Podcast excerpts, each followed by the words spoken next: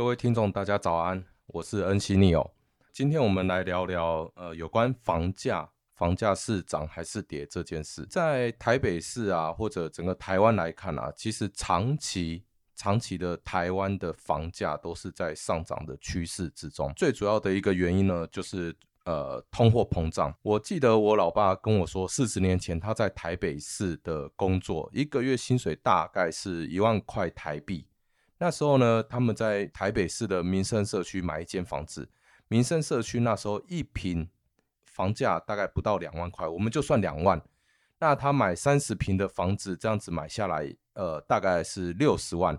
但是呢，那是当年的新房子哦，六十万。那我老爸就说，那时候车轮饼一个可能才两块钱吧，阳春面一碗两块钱，那伟士牌机车。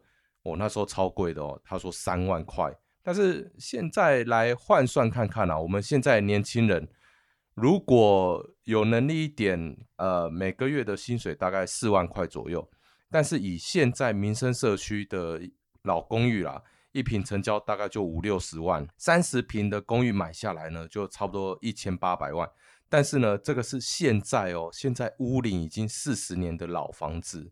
哦，买下来要一千八百万。那民生社区一个车轮饼大概十五块钱，哦，阳春面一碗大概三十元。那伟士牌机车我查了一下，大概也差不多十万，十万出头左右。薪水相较于四十年前比呢，平均涨了四倍。但是呢，这个车轮饼呢，阳春面涨了七点五倍，伟士牌机车呢，大概涨三倍到四倍左右。房价涨了却三十倍。其实以我们这一辈的年轻人来讲啊，凭什么台北市的房屋相较于四十年前涨了那么多价格呢？涨了三十倍呢？其实除了通货膨胀以外啦，再加上呃一个比较很客观明确的事实是所谓的供需失衡哦，因为台北市的土地其实越来越少，再加上很多人都挤进台北市哦来找工作，所以就会在台北市住嘛。有住的需求，不论是租啊，或者是买的这个需求，哦，就会造就这个供需失衡的状况。其实我看电视上啦，常常会有许多的教授啊、老师啦、名嘴啦，不断的分析房地产的这个市场的走势，他们都可以拿出一大堆、一大堆的数字啊、新闻啊、政府的政策开始分析。但是呢，每个人都有他一套的理论哦，那。这个理论呢，其实一般人很难去分析他们说的话到底是正确还是还是虚假、造假的啦。当然，每个人的理论都是他的一套理论啦，哈。其实很奇怪啦，就是有人说，哎，明年房地产会大跌，或者明年房地产会大涨，或者呃下半年下半下半个月哦，呃房价会井喷啊，会狂跌啊。其实我有时候都很想问问这些老师啊，那能不能预测一下明天台北股市收盘？到底是涨还是跌？我常常在想啊，就是你连明天的事情都无法准确预测了，更何况是明年的事情呢？其实房价跟股价来讲，很难很难去用单一的事件去判断，呃，这个未来的市场到底是涨还是跌。如果只是用一个通货膨胀这件事来看，确实房地产的不断的往上涨，哦。长期来看确实是这样啦。那其实我我们说到现在，最主要一个原因就是通货膨胀，哦，会导致这个房价哦有这个上涨的趋势。但是呢，如果是通货紧缩呢，那紧缩的话，大家就不敢花钱了嘛。哦，那大家薪水也低，又加上不敢花钱，进入一个恶性循环，那房价是不是就会下跌？理论上是啦，但是人民又有居住的需求，所以不敢买的情况，可能就是会转到租哦，租屋市场那边可能就会比较比较热。租不起房子的人呢，那可能会像日本一样去住网咖，反正总是会有地方可以去的哦。那所以通货膨胀啊，会造成房价上涨哦，这个趋势来看确实如此。呃，另外还有人会提到说，那如果发生了再一次这个武汉肺炎啊，或 SARS 的事情啊，或者中共打过来台湾，那会不会房价下跌？这时候想的应该不是房价的涨跟跌啦，而是说自己能不能保住性命啦。哦，那所以涨跌房价这件事呢，最主要啦，我觉得还是要看你的需求到底是什么。你如果是买来住、买来自己住的话，当然你就在呃对的时间啊，或者呃一个对的区域啊，自己喜欢的区域、自自己熟悉的区域，那就是去买嘛。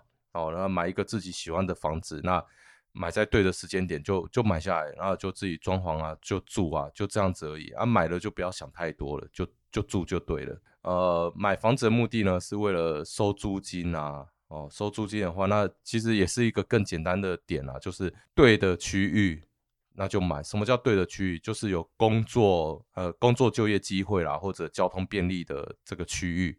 哦，那就买，因为未来你比较好出租嘛。好出租，那当然就是收租金的速度就会比较快。那另外一种是所谓的投资啊，那你要怎样去投资房地产？其实我觉得每次讲到投资，不是一个很好的词啊。我认为房地产应该是拿来居住，而不是拿来投资炒作。但是呢，总是会有人问到，那我要怎么去买来投资啊？要注意什么？其实投资很简单啊，就是。能买得低，卖得高，你就是一个对的投资嘛。怎样买得低？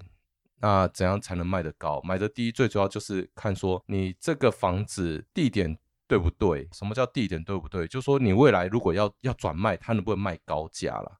最简单最保守的方法就是你的交通要便利哦，交通要便利，然后又可以买得便宜。什么叫买得便宜？就是呃这个卖方哦屋主他有急缺钱，或者说他有。非卖不可的一个因素在哦，所以你可以想办法去杀它价格哦，那就是可以买得低。那至于怎样才能买得卖得高呢？呃，我刚刚讲了，就是你的地点要对，你再加上一些呃包装，包装最简单的就是装潢啦，简单的重新装潢哦，那你就是把它包装好，那就是。可以稍微卖得高，那其实低买高卖这大家都会啦，但是实物上你要去多看一些房子，你才知道怎样的房子你买了叫做低买，而、啊、未来你要怎么卖才能叫做高卖。那投资，我觉得房子就是拿来住啦，就其实不鼓励大家去做这样子的投资行为。呃，也很多公司啊都是在做这个房地产的投资啊。哦，因为他们钱多了，钱多了势必要去做一些规划调配。那许多人呢，对这个自住的房子都会去想说，要不要一次到位？像我们现在这一辈二三十岁、三四十岁的年轻人，已经不会像父母那一代了，就说把房子当做不动产。因为我们现在年轻人很难一次到位，就说好，我一次买到三房或四房的房子，因为这你买。一次买三房四房的房子，势必总价带会拉得很高哦。那总价带高，对现在的年轻人确实，光是头期款就是一个很痛苦的门槛。嗯，其实最简单的就是分阶段进行吧。那单身的时候有单身时候的做法，单身的时候那就是先买一间套房嘛，自己住就好，自己住的开心。那未来如果结婚了，呃，有另外另一半，那再买个两房。就换嘛，一买一卖，一买一卖就换。那如果未来又有小朋友，那就再换哦，换三房哦，或者四房。不动产，我认为它这几年趋势已经慢慢像是一个动产，它是可以一直流动、一直流动的。那大家就是照着自己人生阶段去做不同的规划就可以了。怎么去做功课，去了解自己买房子呢？呃，到底是买贵还是买便宜？哦，还是说未来趋势是涨还是跌？真的要看你自己的需求啦。如果你是拿来自住的话，就不要去想涨或是跌这件事，那就住得开心最重要。如果会怕，就不要买。那买了就不要怕。还有一个重点啊，就是做好资产配置啊，不要所谓的一次梭哈，就是你你为了买房子，然后把所有现金、所有钱就喷下去，然后让自己完全完全没有。没有一个一个现金在手上，呃，这是一件蛮危险的事，好，所以尽量不要做这个一次梭哈。那至于如何做功课，就说呃，一个房子你怎么去买，买它的行情价，什么叫行情价？哦，那其实内政部的实价登录，呃，我觉得资料库它有做，哦，但是做的没有很完善，大概百分之八十的交易记录都有在上面。当然，政府有有把偏低的啦跟偏高的这个行情都已经把它去掉了，哦，就去头去尾。那我们大概可以看得到百分之八十的资讯啊，那剩下偏高偏低的，我觉得就不要去多想，那就以自己看得到的这个价格哦去做一个出价的动作。那但是我觉得还有一个很重要的关键啊，就是不要只是当键盘侠，就只是在网络上哦在那边跟大家回应讨论，而是应该要真的走出来哦，走出来看房子。那就是去多跟呃房仲啊走走看看嘛，去看看房子，你大概才知道说哦，原来怎样的房子它的开价是这样子啊，然后最后它的成交价却是又是一回事。多看你多看以后，心里面大概就有个底了哦，所以不要不要只是傻傻的在网络上在跟人家当键盘侠，那个不会有任何的成长啊，去外面走走看看。甚至自己如果有朋友是做房仲的话，那就跟这个房仲的好朋友多聊聊哦。我相信很多房仲都很愿意把这些资讯哦分享给自己的朋友。那如果你没有朋友当房仲的呢，那真的就是要走去店头去跟呃房仲多看看房子哦。那现在做房仲的年轻人也越来越多了哦，不会像以前全部都是。年纪比较长的长辈在做房仲，反正多出去看看嘛，多看看房子，你大概就知道说行情会在哪边。那你会发现哦，你今年不买房子，明年房价又涨；明年不买，后年又涨，就是它的长期趋势就是这样子了。如果你看了有喜欢的，手边有钱有自备款，那买了又不是一次梭哈的话，你觉得有需要，那就就冲吧。总结会怕不要买，买了就不要怕。做好资产配置哦，避免一次的梭哈哦，那大概就是这样子。那我是恩熙尼哦，那我们今天就到这边。如果有任何问题，那就在评论里面留言给我哦，未来我会一一为各位做解答。那就先这样子喽，拜。